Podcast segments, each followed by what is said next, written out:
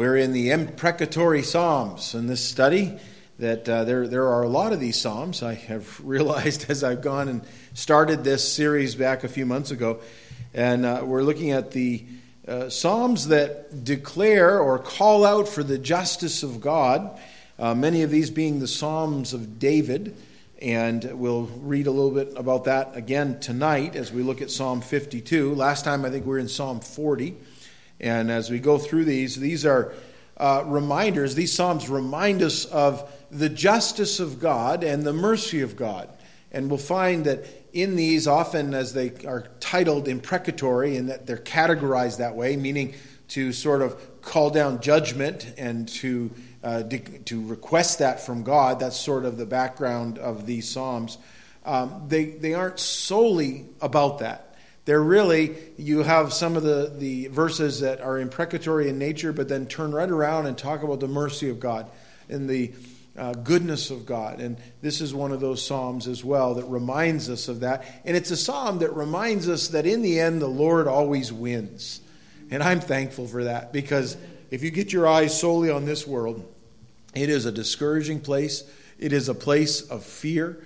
It is a place of heartache and turmoil and all the things that go with a sin cursed earth. But if we give, our, give our eyes, our heart as well uh, toward the Lord, uh, you, can't, you can't remain here very long in discouragement. You really can't. And so we're going to pick that up reading in Psalm 52, beginning in verse 1. And the title of this, which is just a, a, a title by the editors of the, uh, the Bible here, uh, uh, of the English Bible, it says the end of the wicked and the peace of the godly. And that's the two that are compared to here. And then the uh, part of this, this was written, it says, to the chief musician, a contemplation of David when Doeg the Edomite went and told Saul and said to him, David has gone to the house of Ahimelech. And so that is the setting of this. We'll talk about that in a moment. But let's read the scripture first of all. Psalm 52, verse 1. Why do you boast in evil, O mighty man? The goodness of God endures continually. Your tongue devises destruction like a sharp razor working deceitfully. You love evil more than good, lying than speaking righteousness. Your love, or you love all devouring words, you deceitful tongue. God shall likewise destroy you forever. He shall take you away and pluck you out of your dwelling place and uproot you from the land of the living.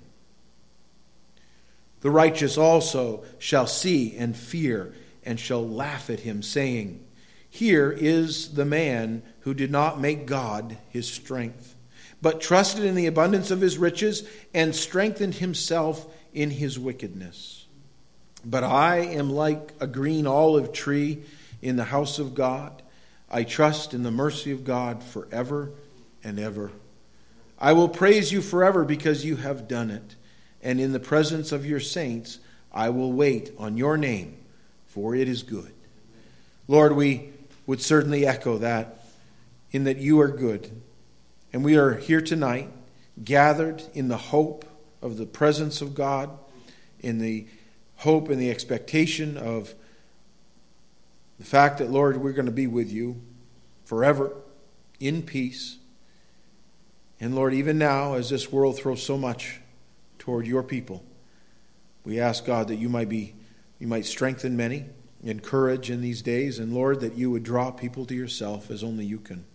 So teach us tonight again out of your word. We ask this in Jesus' name. Amen. We come to this psalm, and as David, or the, the subtitle of it, which is part of the composition of the psalm, and it would be understood that the setting of this was during the time when David is thinking about this man, Doeg is his name, and he was an Edomite. And it was the time when David had uh, gone to the house of Ahimelech. And I'm not going to go and read that section, but if you want the context of that, that's 1 Samuel 21, verses 1 to 9. And then chapter 22 of 1 Samuel, verses 6 to 23. And there, you remember, as David was sort of on the run, he, he was not installed as king. He was still, uh, he was really fleeing Saul. uh, his men, all these men that were with him, they were hungry, and they went to the priestly house of Ahimelech, and they asked for something to eat. And David asked for bread, and he was given the showbread that was uh, there.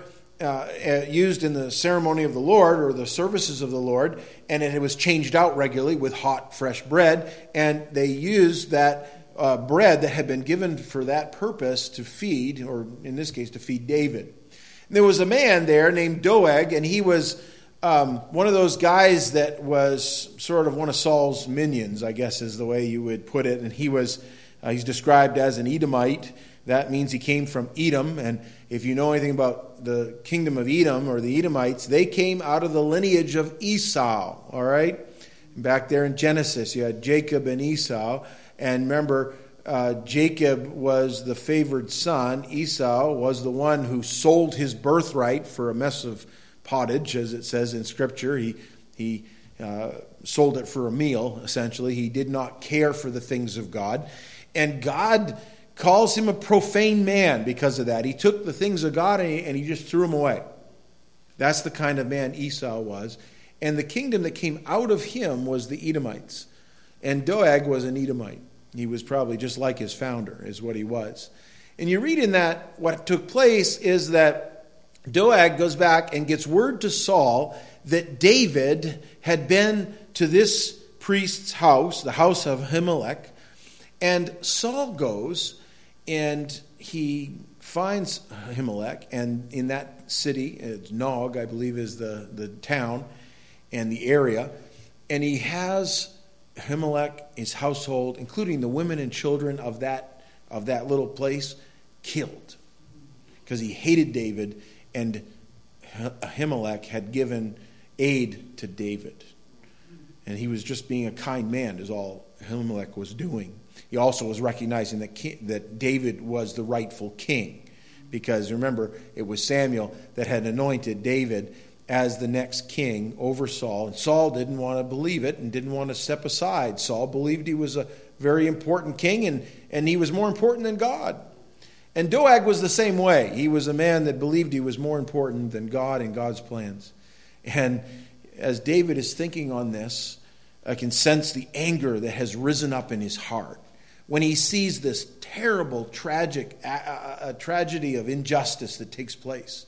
Not only is David the rightful king, and that's the truth, but Saul will not submit to that, and Doeg does Saul's bidding. And, anyways, this man, by his words, had this whole bunch of people killed by doing that. That would burn within your heart to think and contemplate, contemplate on those things. That's the backdrop for this psalm. And David pours his heart, out before God and he calls for the justice of God and the really the vengeance that is due these uh, this individual Doeg and most likely Saul as well. But he leaves that with God and he can't remain there too long. He talks about the mercy of God and the goodness of God in the middle of all that because God is always good. Every day, all the time, every instance. God is good, isn't he? Well, he was much like Esau was. And um, if you know anything about uh, the comments, remember we talked about the, this morning that the Bible is its best commentary. It really is. And if you can follow someone through Scripture and you say, well, what was Esau like? Well, we know what he was like. And the, this Edomite, uh, Doeg, would have been much like him. And we read in chapter 12 of Hebrews in the New Testament this the writer there says, Pursue peace with all people and holiness, without which no one will see the Lord. Now, that's a powerful statement, isn't it? Holiness. You cannot see the Lord without holiness. Now, that's not only an action of, certainly we think of often uh, holiness as something that we pursue and, and engage in and work toward, but holiness in the aspect of this is also that righteousness that is put on our account. And you know, if you are a believer in Jesus Christ, the Bible says that you are declared righteous. The word is justification or justified. And that means that you're holy before God. He also wants us to act on that holiness and to live that out and to put away those works of the flesh, right? I mean, he goes on to say this looking carefully lest anyone fall short of the grace of God. Because there are some that do that. They maybe practice some religious movement or they do certain sacraments or certain, you know, rituals, those kind of things, but they fall short of the grace of God because they don't truly believe and they don't truly repent from their sin. And when they come to that conclusion, there is no space for them to repent. And I would say Doeg was such a man. Lest any root of bitterness springing up cause trouble, and by this many become defiled. What happened in 1 Samuel chapter 22 there is that Doeg, who was upset that David had come to Ahimelech and gotten bread, he has his words, he, he spoke the truth, but he did so in uh, trying to snare David, and he has these people killed. Sometimes one person, like Saul, who had a bitter spirit within him, can bring a lot of defilement, can it? And that's something that as a believer we always had to watch out that we don't let a root of bitterness take hold of us. Lest there be any fornicator or profane person like Esau. How did God view Esau? He viewed him as a profane person. A profane person is someone who doesn't take the things of God seriously. He, he tramples on those things. Sometimes it's using his name in profanity, right? Uh, we would, you know, call that taking the Lord's name in vain or something. But it's it's even beyond that. It's a lifestyle. And then you think about it, you don't have to go too far to find people around us that live a profane lifestyle. They take no regard for the things of God. They take no regard really for their fellow man. And they don't take regard for the institutions of God either, you know. And I think of that often when I come to a, a world in, that I'm in now and you're in now that, for instance, takes marriage as a very light thing and, and throws it aside often in the sense that they don't even see it's important. And why even get married? That kind of thing. That, that's living profane when you're that's just one example of many that we see because it cheapens the institution the holy institution of god or you redefine marriage for example and say you know two men being married together is the same as a man and a woman being married together no it isn't at all all right you may live in a country where that's legal and it's considered legal under man's law but it's not right under god's law by any means or his uh, ordinance in that and I, I use those as an example because Esau was such a person. He sold, it says, for one morsel of food, sold his birthright. That birthright was something that God had for him, and he was profane enough to say, I don't care. And when he wanted, as the next verse, look what it says For you know that afterward, when he wanted to inherit the blessing, he was rejected. For he found no place for repentance though he sought it diligently with tears. You see, there's a danger in the profane person in that this, they keep the things or they take the things of God very lightly, and then in the end, they're sorry for what they've done, but they don't find room to repent. That's a, that's a bad place to be. And that's exactly what happened with Esau. Um, that's what happened with Judas Iscariot. You remember, he felt bad that he had betrayed innocent blood. He attempted to come and to give the money back, and the money was not taken, it was blood money. It was taken and bought a field uh, for uh, basically uh, poor people's burials and uh, a potter's field.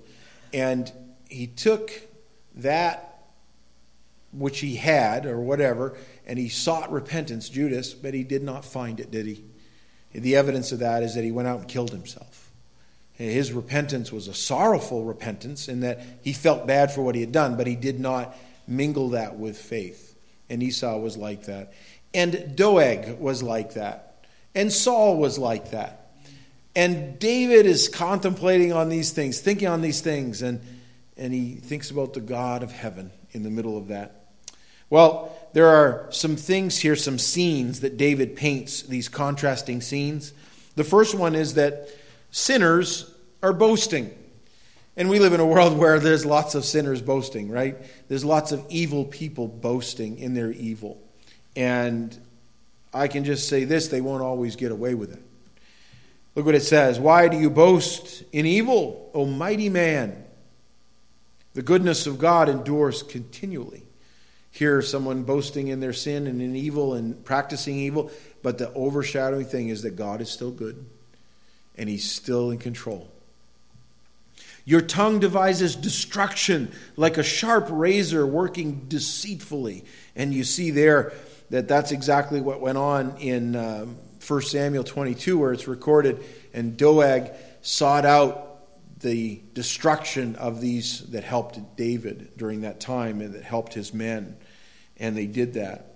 He says, You love evil more than good, lying rather than speaking righteousness.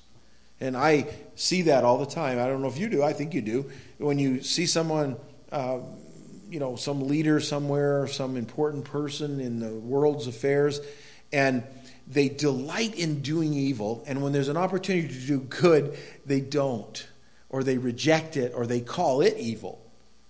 Beware of those kind of people. Isaiah says, Beware of those who call evil good and good evil. And we ought to beware of that because they're on the wrong side of God. He says, You love all devouring words, you deceitful tongue. They love to devour people with their words. We're run in our country by by lawyers, okay? Everything's run by lawyers, just so you know. I mean, I'm not going to pile on the lawyers. There are some good lawyers out there that they when you need a lawyer, you need a lawyer, right? But what are lawyers good at? Finding the right words of the law to be able to use those to the benefit of themselves and their clients and whatever else, and they do that. And they often twist those things in favor of whatever, in deceit. But they use it with words that devour. Oh, there's lots of that going on today in all those things. And it's not just the lawyers, by the way. There's lots of people that manipulate others with their words and they do that. Lawyers are just better at it. That's all I'm going to say with that. And I, I hope, you know, I don't think anybody here has a law degree, but if you do, it's okay. And I have some uh, people I know that are lawyers, and they're decent people in that. But beware of those kind of people that can take a word and twist it around and lie, because that's their, their intention is to be deceitful with those things. He goes on. Uh, uh, you know, talking about this very thing. And by the way, as those that are evil are practicing that, David remains committed to relying on the mercy and the goodness of God. That's what verse 1 says. He says, The goodness of God endures continually. David was staking his claim on that very fact that God is like that. And in verse 8, he says, I trust in the mercy of God forever and ever. So even as David is sort of hitting these hard parts of his world, he goes right back to where there is shelter and referring to the Lord that has been the one who gives him mercy and will give him that uh, in that. Doeg sort of thought he was a big shot, and yet we are reminded here from Psalm 52 that, that he would get his just deserts, right? Uh, in that. Psalm, by the way, the psalmist wrote this in several places. Psalm 5 9 talks about those that uh, have like tongues like razors, as he describes in Psalm 52, and told lies and all that. Psalm 5 9 says, For there is no faithfulness in their mouth. Their inward part is destruction. Their throat is an open tomb. They flatter with their tongue. How many times I have had the hand uh, extended from a politician who says, ah, I have your best interest at heart. yeah, right. You know, uh, I don't care who you are. Sometimes those guys are, you know, some of them in it for themselves. And that, and and I probably have had Christians do the same thing. Beware of that kind of person, right? Make sure that your hand is a hand of justice, right? A hand that is right, a hand that relies on the mercy of God. Psalm 55 21, the words of his mouth were smoother than butter, but war was in his heart. His words were softer than oil, yet they were drawn swords. There are many like that. They're ready to go on the warpath. Psalm 57 4. My soul is among lions. I lie among the sons of men who are set on fire, whose teeth are spears and arrows, and their tongue a sharp sword. What a description, right? As he uses these metaphors to describe the way evil men are set on fire, and their teeth are right there ready to, to chomp as they do that. Uh, there are several other Psalms I could turn to there, but um, the second part of this psalm, the saints are laughing. The saints are laughing. Well, you have sinners boasting, but saints laughing. And what is all that about? Well, uh, it's verses 5 to 7. Let's read it here. It says, God shall likewise destroy you forever. He shall take you away and pluck you out of your dwelling place and uproot you from the land of the living. Then he adds that pause, Selah. Uh, think about it. That's what it means. Look what verse 6 says The righteous also shall see and fear and shall laugh at him, saying, Here is the man who did not make God his strength, but trusted in the abundance of his riches and strengthened himself in his wickedness. The short, paraphrased Jack Karen version of this is that in the end, it's the saints that laugh last. All right? And it's a laugh of not just uh, a comical kind of thing where we laugh or make fun, but it's, it's kind of like saying, Ha, there it is. It finally came. That, that great wicked person that was so evil and caused so much destruction, God had his day, right? And that man or that woman or that the sinner will not always be powerful and wealthy and those kind of things that so often um, cause us to wonder, right? We, the saints, shall laugh at him. And that's sort of that, like I said, a, a, a way to, to laugh. Look at the way he says, look what he says, um, verse 5 God shall likewise destroy you forever. Now, that doesn't mean that somebody's annihilated. It's this that they are in everlasting destruction in hell. That's the picture of what uh, Christ describes it. And hell is like that. It's a place of destruction, and yet the soul the, never dies. The person remains forever in that state of destruction. Awful place. People need not go there, by the way, because Christ is willing to accept any sinner who will come to him by faith in repentance. He shall, look at the descriptions here, shall take you away and pluck you out of your dwelling place and uproot you from the land of the living. Those are the ways that the sinner will face the end of life. By the way, the righteous, we may have death come and it may take us out of the land of the living, but it's never in a way that is like this in judgment or justice and as God enacts it. Uh, in this, the idea here is that He takes them away to destroy them right? Yeah, forever. And it's going to be sudden. It sounds very much like what Jesus says when he says, Two shall be in the field, and one will be taken. And he's referring to there the taken in judgment. Um, beware. Now, I know we all watched A Thief in the Night years ago, and, and that was used for the rapture, but really, that verse didn't mean that like that. It meant that, that judgment will come like that Somebody will be working in the field and they're remaining in their sin, and God will take them. Wow. Suddenly, pluck them out of their dwelling place, uproot them from the land of the living. I think of that in the sense of people who are maybe practicing great evil, but they have great wealth, and seemingly they're very prosperous and comfortable and all of that. Someday God's going to come and He's going to pluck them right out of that. And there isn't a bit of that would save them. God's not against your wealth or you know associating with that. That's all that's all neutral stuff. It's how people use it, right? In this case, he'll have to uproot them from the land of the living. By the way, when you uproot a plant, it's bad for the plant, isn't it? It's not going to live. and when God plucks people out of this world, it's the end. It'll be a humiliating kind of fall of the pompous leaders. That's what the laughing is all about in that. Psalm 91 8 says this Only with your eyes shall you look and see the reward of the wicked. Now, I like that verse because, and it's taught elsewhere, several places in Scripture. The righteous will see the downfall of the wicked someday. I believe that the great white throne judgment that is talked about in the book of Revelation is something that will be visible for all, but only visible for the righteous, not experiential.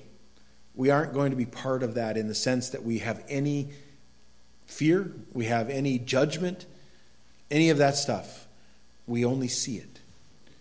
And yet, it is the reward of the wicked, which is everlasting destruction, right? Psalm 40, verse 3 He has put a new song in my mouth, praise to our God. Many will see it and fear and will trust in the Lord, right? We looked at that psalm. Here's another one that refers to, says of the Lord, He who sits in the heavens, Psalm 2 4, shall laugh. Really, the saints will laugh, but God has the real final laugh, doesn't He? These people that think they're powerful and they commit their evil acts and they think, oh, I'm so powerful, I can destroy these thousands of people or whatever, millions of people. Think of Adolf Hitler, for example, who went and he, he oversaw uh, with his people, you know, six million Jews being systematically killed, and many more, uh, not just the Jews, there were many more others. Um, did terrible atrocities across the east, you know, Eastern Europe into Russia. Um, did terrible things, and yet he had his day, and God had the last laugh. And it was a serious laugh, not, not just something that God took lightly. God breathes that last laugh. Psalm 9, verse 15 The nations have sunk down in the pit which they made, in the net which they hid, their own foot is caught. You know what? For the sinner and for the evil one, their own traps that they lay for others will be their undoing. I thought of that um, back in 2020, uh, in just after Thanksgiving in Van Buren. I shouldn't use it, local illustrations, but it made the national news. There was a, a guy there in Van Buren who rigged a booby trap, as they call it, a handgun or a shotgun or something. I can't remember all the details of it, so that if someone opened his front door, they would get shot. Yeah. And uh, unfortunately, he was the one that called 911 and said, I've been shot. He shot himself by accident. Well, it really wasn't by accident. He set a trap. Don't know what he was thinking, but somehow he, he ended up getting caught in his own booby trap. And he succumbed to his injuries. He never made it to the hospital, all right? He died. And, and that's a tragedy, and I don't know what was going through that man, but it's really a picture in the sense that there, how many people today who are you know, they are plotting the death and destruction of righteous people, and yet by those same that way of plotting, he will he will undo them. They will be caught in that same thing. Yeah, beware of that. Proverbs chapter 26, verse 24. He who hates disguises it with his lips and lays up deceit within himself.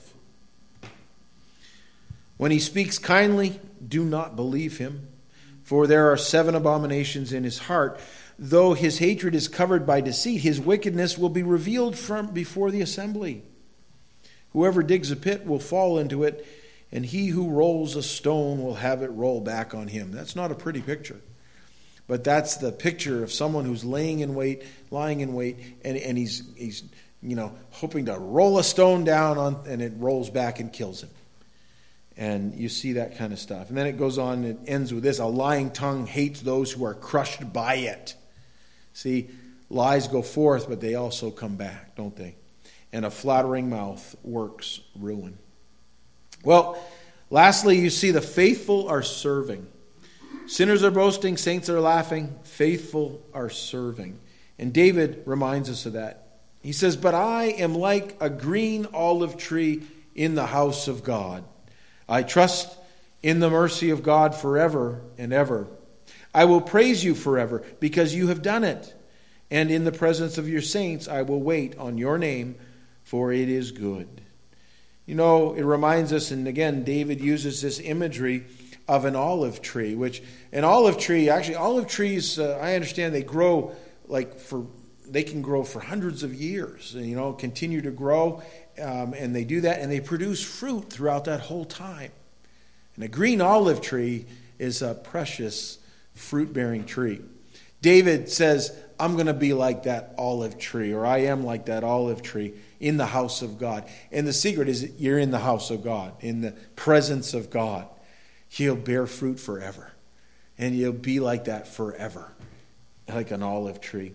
That's what he, he just refers to there in that. That reminds us of Psalm 1, verse 3. The righteous man, he shall be like a tree planted by the rivers of water that brings forth its fruit in its season, whose leaf also shall not wither, and whatever he does shall prosper. That's a verse to camp on, isn't it? And there's a lot more verses that deal with that the flourishing of a tree or the fruit of a, of a tree likened to those who are righteous. And they bring, uh, bring that. Matter of fact, Jeremiah, Jeremiah 17, verse 7.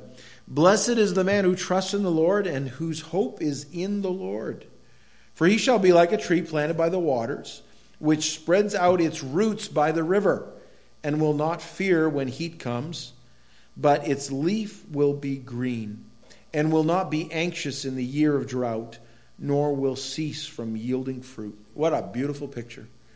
Jeremiah was living in one of the darkest times in history for believers.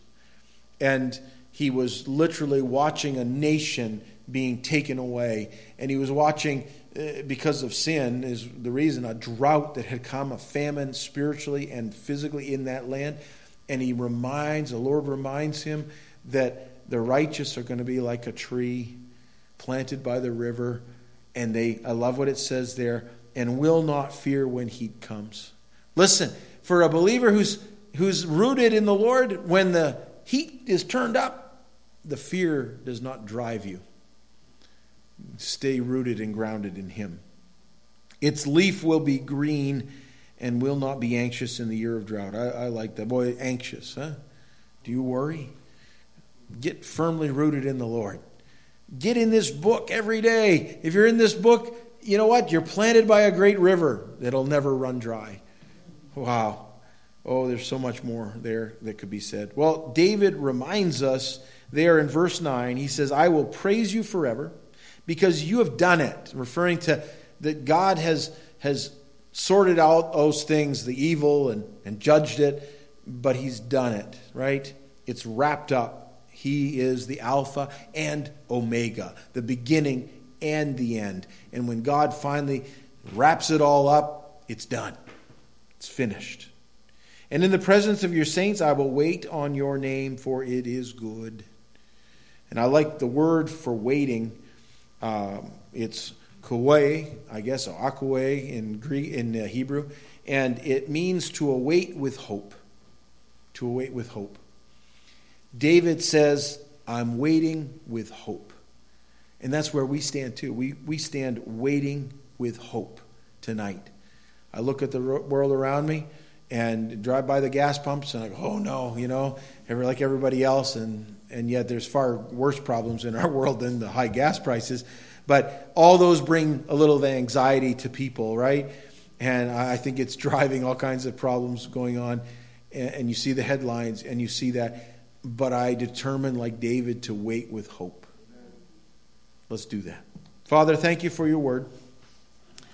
Thank you for your goodness. And Lord, we thank you that as a believer, we'll be in your presence forever.